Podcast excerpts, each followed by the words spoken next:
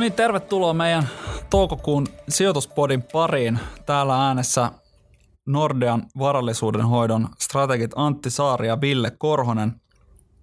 Ja tällä kertaa niin pureudutaan vähän tähän, tai vähän syvällisemmin tähän korkosijoittamisen ihmeelliseen maailmaan, mutta ennen kuin mennään siihen, niin otetaan nyt pieni kertaus kuitenkin tota ihan, ihan meidän yleistä strategiaa ja me ollaan menty tällaisella hienoista helpotusta otsikolla ja sillä viitataan jonkun verran noihin talouslukuihin ja mitä sieltä on tullut.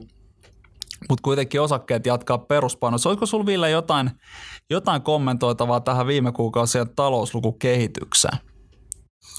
No hienoista helpotustahan sieltä on saatu, eli niin kun, vähän pelättyä parempia, eli talouden luottamusluvuthan oli viime vuonna ja tuossa vuodenvaihteen tienoilla niin aika, aika päättäväisesti alamäessä ja nyt sitten ihan viimeisimmät luvut Yhdysvalloista ja Kiinasta, ei kaikki, mutta jotkut, jotkut yritysten luottamusluvut on ollut sitten jo hieman niin kuin orastavan, orastavan parempia ja kyllä se luonnollisesti antaa sitten uskoa siitä, että se keskuspankkien maltillisemmat puheenvuorot ja pahin, pahin niin kuin talouden pehmeneminen niin olisi mahdollisesti helpottamassa. Joo, ja se on varmaan niin kuin markkinoilla aika tärkeää loppupeleissä. Että ei se niinkään ole ongelma, jos talouskasvu pikkusen hidastuu. Eihän markkinat tarvitse tai osakemarkkinat nousuun polttoaineeksi jatkuvasti kiihtyvää talouskasvua. Muutenhan meidän pitäisi kohta mennä tuonne jonnekin tuhansiin prosentteihin, jos nyt ruvetaan oikein viisastelemaan. Mutta kyllä se epäluulo tai epätietoisuus siitä, että kuinka hitaaksi tämä menee ja mennäänkö tästä taantumaan, niin kyllähän se varmaan oli ihan merkittävässä roolissa tuolla tuota, vuodenvaihteen heilunnan taustalla. Ja nyt kun sitten näyttää, näyttää vähän siltä, että ei se, ei se ehkä sitten ihan niin pahaksi vielä ainakaan ole menossa, niin se on sitten tukenut tässä markkinoita ja totta kai kun katsotaan, että miten pörssikurssit on kehittynyt, niin nehän on ehtinyt tässä alkuvuoden aikana kyllä hinnoittelemaan jo aika paljon myönteistä. Että se selkeästi tota, markkinat lähti muutaman kuukauden aikaisemmin kuin talousluvut, niin myöskin sitten elpymään. No, joo, siis tuohan on ollut aivan satumaista tuo alkuvuoden tuotto osakemarkkinoilla, mutta, mutta ehkä sen niin kuin kääntöpuolena on myös se, että se viime vuoden lopun laskukin oli erittäin jyrkkää. Ja tässä nyt kun jälkikäteen viisastellaan, niin kyllä siinä nämä varmasti keskuspankkitaikurit Yhdysvalloissa, niin yllätty siitä, että kuinka nopeasti ne rahoitusolosuhteet alkoi siellä Yhdysvalloissa kiristyä ja kuinka nopea vaikutus sillä oli sitten esimerkiksi high lainojen markkinoihin ja sitä kautta sitten siihen yleiseen niin kuin luottamukseen. Eli kova lasku ja nyt on nähty kova nousu ja nyt meillä on maltillisempi keskuspankkipolitiikka menossa käytännössä ympäri maailman, niin on tämä niin kuin ympäristönä selvästi vakaampi kuin missä me oltiin viime vuoden lopulla, kun näytti, että eiköhän se taantuma sieltä saada. Eli Yhdysvalloissa alkoi kanssa tämmöiset keskuspankkien taantuma-indikaattoreiden muodostamat taantumatodennäköisyydet, niin nousta aika kovaa vauhtia ja nyt se on sitten tasantunut kyllä se vauhti. Joo, ja kyllähän niin kuin jos mennään takaisin oikein sinne vuodenvaihteeseen asti, niin silloinhan kaiken näköiset luottamusluvut myös Yhdysvalloissa niin tuli aika kovaa kyytiä alaspäin. Et nythän me on kuitenkin saatu, vaikka jos me katsotaan euroalueenkin luottamuslukuja, niin ne ei nyt ole vielä ihan hirveän paljon sieltä pohjilta nousseet, on ne jonkun verran tässä viime kuukausina, mutta ne on kuitenkin jatkanut laskua tässä alkuvuoden aikana ja silti Euroopan tai euroalueen ensimmäisen neljänneksen bruttokansantuote kasvoi selkeästi kovempaa kyytiä kuin mitä se viimeisellä neljänneksellä viime vuonna kasvoi. Mm. Eli va- vaikka tässä nyt niin kuin voidaan ajatella, että ei se välttämättä tarkoita vielä sitä, että vaara on ohi ja että nyt, nyt euroalue lähtee tästä niin kuin hurjaan nousuun, niin kyllä se pahin varmaan siellä kuitenkin on jo takanapäin ja itse asiassa jopa näyttää siltä, että tosiaan niin viime vuoden loppupuoli talousmielessä oli sitä kaikista pahinta aikaa.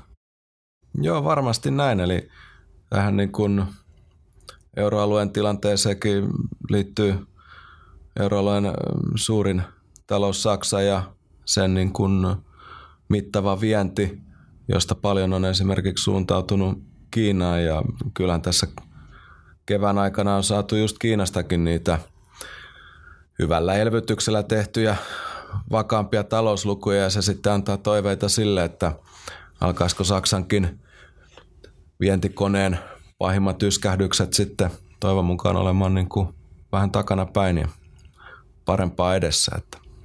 Joo, ja toihan on sellainen juttu, mistä itse asiassa puhutaan aika vähän, eli tämä niin kuin euroalueen finanssipoliittinen, eli käytännössä niin kuin valtioiden omilla budjeteillaan tekemä elvytys, niin siinä niin kuin nämä meidän isot taloudet, Saksa, Ranska ja Italia, niin tuntuu olevan kuitenkin jonkun verran aktiivisia nyt, eli sieltä Ranskastahan on tullut näiden keltaliiviprotestien yhteydessä kaiken näköisiä verohelpotuksia ja nähtäväksi jää, että millä aikataululla niitä mahdollisesti ruvetaan sitten paikkaamaan toiselta puolelta vai ruvetaanko.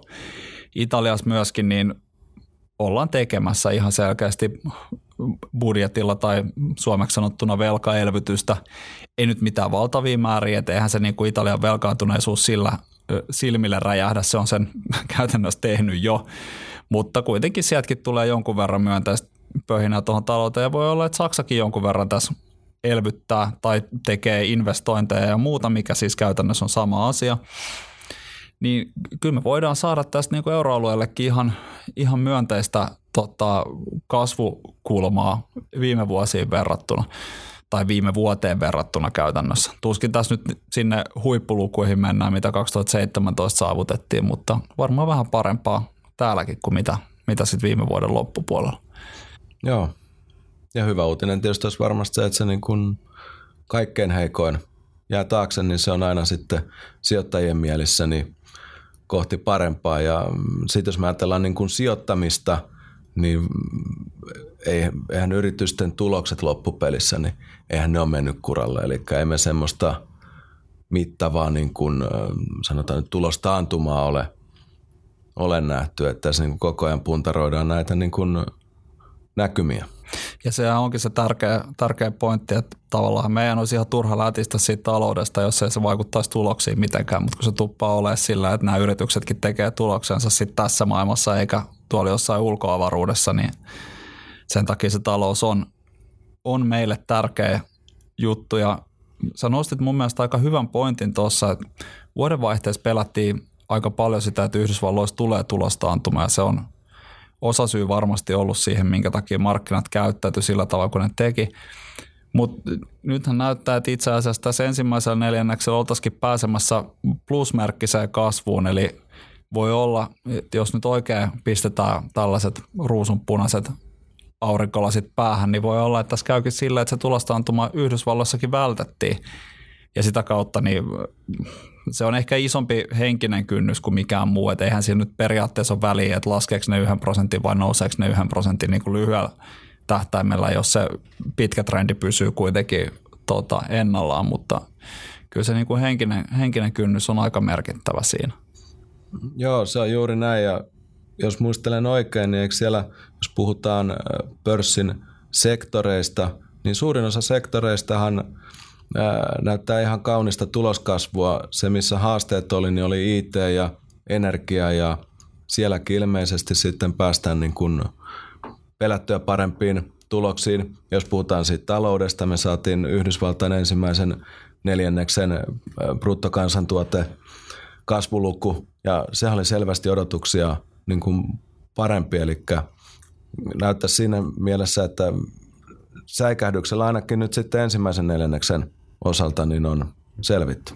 Joo, ja jos tässä käy oikeasti sillä että nämä rupeaa muutkin alueet tästä vähitellen elpymään, niin käytännössä se varmaan johtaa ennen pitkään siihen, että myöskin nuo tulosnäkymät tuosta rupeaa pikkuhiljaa paranemaan. Eli se voi olla, että hirveä heikkous, mitä tässä alkuvuoden aikana, tai vuoden, ei nyt ehkä alkuvuoden, ehkä viime loppuvuoden aikana ennemminkin hinnoiteltiin, ja alkuvuoden aikana sitten analyytikot rupesivat nakuttelemaan Exceleihinsä, niin voi olla, että siitä pahimmasta kuitenkin sit selvittiin vaan säikähdyksellä.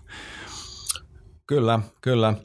Ja oikeastaan mikä mun mielestä tekee tästä aika mielenkiintoisen ympäristön, sä heitit Antti tuohon nämä korkosijoitukset ja korkomarkkinat, niin tämä tilanne, missä me ollaan tällä hetkellä, eli meillä on niin aika pitkä, pitkä kasvuvaihe taloudessa jo takanapäin, mutta siitä huolimatta meillä ei oikein niin kuin inflaatiota missään. Ja se mahdollistaa sitten sen tilanteen, että keskuspankit pystyy tällä hetkellä tähän taloustilanteeseen nähden niin harjoittamaan aika maltillista rahapolitiikkaa. Eli Yhdysvallat tässä on varmasti se iso tekijä, niin siellä käytännössä se rahapolitiikan kiristäminen on jo lopetettu ja sijoittajien odotukset on sen suuntaisia, että seuraava steppi olisi jopa niin kuin rahapolitiikan keventämistä, jopa koronlaskujen muodossa on se, mitä nyt sitten sijoittajat hinnoittelee sinne Yhdysvaltoihin päin. Joo, totta kai siinä on se riski, että jos asiat tässä rupeaa mennä pikkusen paremmin, niin se voi olla, että siellä alkaa sitten myöskin ne äänenpainot taas tästä mahdollisesta rahapolitiikan kiristämisestä, niin jonkun verran saada jalansijaa, mutta toi inflaatio on mun mielestä hyvä pointti, että jos, jos ei sitä näy missään, niin kuinka paljon sen keskuspankin loppupeleissä Yhdysvalloissakaan tarvii kiristää sitä rahapolitiikkaa, ellei se ole sitten vakuuttunut siitä, että työmarkkinoiden kiristyminen johtaa väistämättä ennen pitkää inflaatioon, vaikkei se sitä ole vielä oikein siellä luvuissa nähnytkään. No nythän näyttää siltä, että tämmöiset erinäköiset pohdinnat ja seminaarit tämän äh, niin kuin kadonneen inflaation osalta on taas niin kuin käynnistymässä, eli kysellään hieman, että miksi, äh, miksi niin sitä inflaatiota ei ole, vaikka taloustilanne ja työmarkkinatilanne Yhdysvalloissa on ollut pitkään, pitkään näin hyvä, mutta sanotaan, että ihan hyvä tällä hetkellä sijoittajan kannalta, eli sitä rahapolitiikkaa ei ole nyt sitten pakko kiristää. Ja no, toista kautta jos ajatellaan sitten sijoittamista, niin sehän tarkoittaa myös sitä, että korot, koroilla ei ole mitään niin kuin kovaa nousupainetta tässä tilanteessa. Ja nyt jos hypätään tänne Euroopan puolelle, katsotaan missä meillä on Euribor-korot, ne on pakkasen puolella, pidemmätkin valtionlainakorot, Saksassa 10 vuoden korko tällä hetkellä käytännössä nolla, niin kyllä se niin kuin sijoittamisen kannalta sitten taas on vähän kysymysmerkki, että mistä tehdään tuotot, kun korot on niin matalalla kuin ne on tällä hetkellä. Se on, se on juuri näin ja varmaan ei ainakaan sieltä, missä ne korot on nollissa. Että ei sieltä niinku paljon nollaa enempää voi oikein odottaa. Totta kai ne valtionlainakorot laskee, jos tässä ruvetaan hinnoittelemaan jälleen uutta taantumaa. Me on nähty ennenkin, että Saksan 10-vuotias valtionlainan korko voi olla reilustikin pakkaselle, se ole mikään ongelma. Ja kyllä se voi mennä sinne uudestaankin, jos tässä ruvetaan vaikka euroalueella hinnoittelemaan taantumaa. Mutta ei siitä sellaisia samanlaisia hyötyjä saa kuin mitä vaikka sanotaan, että IT-kuplan yhteydessä tai finanssikriisin yhteydessä pysty vielä odottamaan. Et mm. Se on mm. kuitenkin 2007-2008,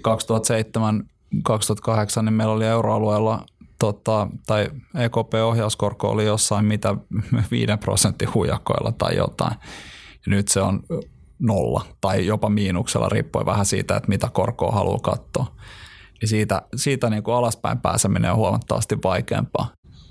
Joo, on se, on se tiukka paikka, että kyllä varmasti keskuspankkirit tykönänsä miettii aika, aika tiukasti sitä, että minkälaisia työkaluja sitten – sieltä taikurin hatusta pitää nostaa esille, jos tarvitaan semmoisia oikein selvempiä elvytystoimia, mutta, mutta mm, ehkä sitten soitetaan Japanin keskuspankki ja kysytään, että kuinka, kuinka tässä tilanteessa toimitaan. Eli Japanissahan tietysti eletty jo rahapoliittisesti niin pitkän aikaa tämmöistä erittäin matalien korkojen aikaa. Ja tiedetään, että siellä on sitten ostettu joukkolainoja ja siellä on nostettu jopa osakkeita elvyttääkseen sitten – rahoitusmarkkinoita ja sitä kautta taloutta, mutta, mutta katsotaan. Mutta korkopuolellahan niin tässä tilanteessa niin me pikkusen lisätään riskiä, eli mehän ollaan aika varovaisia oltu riskin suhteen joukkolainamarkkinoilla, pidetty riskiset joukkolainat tässä peruspainossa, mutta nyt sitten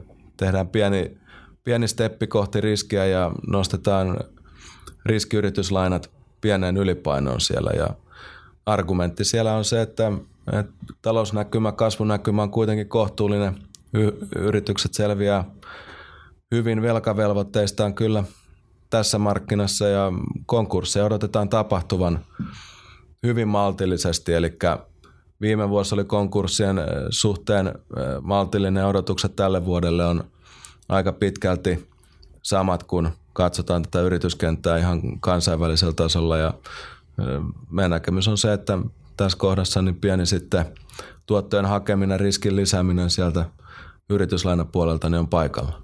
Joo ja tuossa on se, että tuo niin kuin maltillinen korkotaso niin totta kai parantaa osaltaan niiden riskisempiäkin yritysten edellytyksiä selvitä niistä omista velvoitteista ja myöskin sitten rahoittaa niitä lainoja uudestaan. Että se varmaan se pahin pelko tuossa viime vuoden loppupuolella oli sielläkin se, että kun tuntui et sijoittajat oli niin kuin hyvin vakuuttuneita siitä, että keskuspankki varsinkin Yhdysvalloissa on ihan täysin autopilotilla. Ne kiristää rahapolitiikkaa niin kauan, kunnes talous menee rikki koska niin ne on tehnyt aikaisemminkin. Ja sitä tilannetta ei nyt varsinaisesti helpottanut pääjohtaja Powellin lausunnot, jotka nyt oli hyvin tämän suuntaisia, että joo joo, että ei tässä mitään, että taseen supistamista jatketaan ja korkoja nostetaan. Ja ehkä ehkä siinä oli pikkusen kommunikaatiohaasteita heidän suunnaltaan tai sitten tämä oli tarkoituksenmukaista mennä ja tiedä, mutta kyllähän siellä aika selkeä tämmöinen U-käännös tehtiin tuossa vuodenvaihteen ympärillä. Ja jos nyt eletään sitä maailmaa, että ne korot ei ainakaan niin kuin siihen pelättyyn tahtiin nouse, talouskuva itse asiassa on pikkusen parempi kuin mitä pelättiin ja yritysten tulokset sitä kautta niin pystyy, pystyy edelleen kasvamaan kohtalaista kyytiä, niin ei tässä nyt niin kuin hirveän isoja ongelmia varmaan ainakaan niin kuin välittömässä horisontissa ole. Totta kai aina voi käydä sillä, että ruvetaan taas hinnoittelemaan uudestaan isompia riskejä tai vaikkapa taantumaa, ja silloinhan kyllä nämä riskiset joukkolainat myöskin sit saa oman osansa siitä tota, kurssikehityksen heikkoudesta. Sitä kutsutaan sijoittamiseksi ja riskinottamiseksi. Joo, se on juuri näin. Se on juuri näin, että, että kyllä tässä vähän niin kuin odottavalla kannalla ollaan, että – että, miten, että missä tilanteessa ollaan vaikka kesän jälkeen, minkälaisia äänenpainoja sieltä keskuspankkien suunnalta, niin saadaan sitten siinä kohdassa, mutta, mutta nythän meillä on, voisi sanoa, että kohtuullisen niin kuin myönteisiä, myönteisiä uutisia niin kuin tullut talouden ja yritysten puolelta. Tietysti hieman nämä kauppaneuvotteluthan tuo tämmöistä lyhyen aikavälin heiluntaa tässä nyt niin kuin ollaan saatu kokea – Yhdysvaltain ja Kiinan neuvottelujen osalta. Joo, ja kyllähän toi, toihan on sellainen siinä mielessä vähän ikävä juttu, että niin kauan kuin ne kauppaneuvottelut tai tähän kauppatilanteeseen liittyvä, liittyvät keskustelut ja kysymykset aiheuttaa epävarmuutta yrityksille, niin ne aiheuttaa myöskin tota, talouskasvun jonkunasteista hidastumista tai ainakin ne tota, pitää, pitää sitä talous, kasvun parasta terää jonkun verran kurissa. Mutta sitten tietenkin siinä vaiheessa, kun niitä ratkaisuja rupeaa löytymään, niin siinä vaiheessa myöskin sitten näkymät pikkusen sieltä elpyy, kun se epävarmuus poistuu ja yritykset uskaltaa jälleen investoida. Ja toki toisaalta niin siinä on myöskin se puoli, että niin kauan kun ne on vaan ö, tiettyihin maihin tai tietyille maille suunnattuja ne tota, kauppatoimet tai tämmöinen sapelin kalistelu, niin yritykset ehtii myöskin sopeutua ennen pitkään. Eli mehän on nähty, me on nähty itse asiassa Kiinassa jo jonkun aikaa sitä, että yritykset siirtää tuotantoa muualle, ei sen takia, että ne olisi ollut hirveän huolissaan näistä kauppasuhteista, vaan sen takia, että se tuottaminen Kiinassa ei vaan yksinkertaisesti ole ollut enää niin edullista. Ja sama on varmasti kiihtynyt tässä viime aikoina, että tuossa kun jotain kyselytutkimuksia – seurasin niiden tuloksia, niin itse asiassa tässä niin kuin alkuvuoden puolella rupesi jo yhä useampi yritys olemaan sitä mieltä, että ei, ei tästä kauppasodasta enää heille ole niin hirveän iso haitta nimenomaan kiinalaisyhtiöstä, koska ne on ehtinyt jo jonkun, verran, jonkun verran sopeutua. Ja sitä kautta niin nämä voi myöskin johtaa siihen, että nämä itse asiassa ei niinkään tota, ota maailmantalouden kasvua pois tai niin kuin hidasta sitä, vaan ne vaan siirtää sitä paikasta toiseen jossain määrin. No näin, näin varmasti tapahtuu. Näin varmasti tapahtuu. Pitäisikö meidän hieman vetää yhteen tätä meidän näkemystä ja turinatuokiota? Kyllä me voitaisiin jonkun verran, mutta ennen kuin me mennään siihen, niin tehdään kuitenkin yksi juttu vielä. Joo. Kun sä oot jonkun verran laskeskellut noita korkosijoitusjuttuja auki, niin kun me nyt ehdittiin tuossa vähän pelottelee sillä, että korot on nyt nollissa ja valtionlainoista ei mitään tuottoja saa, niin onko se nyt ihan sillä, että eikö ne kuitenkin ole pitkässä salkussa jonkunnäköinen paikka, että jos tässä ruvetaan taantumaan hinnoittelemaan, niin ne nyt tietenkin jonkun verran sieltä tuottaa, mutta olisiko se kuitenkin silläkin, että ne valtionlainatkin sitten kun ne korot lähtee nousuun, niin ennen pitkään kuitenkin pystyisi tuottamaan jotain positiivistakin sinne salkkuun?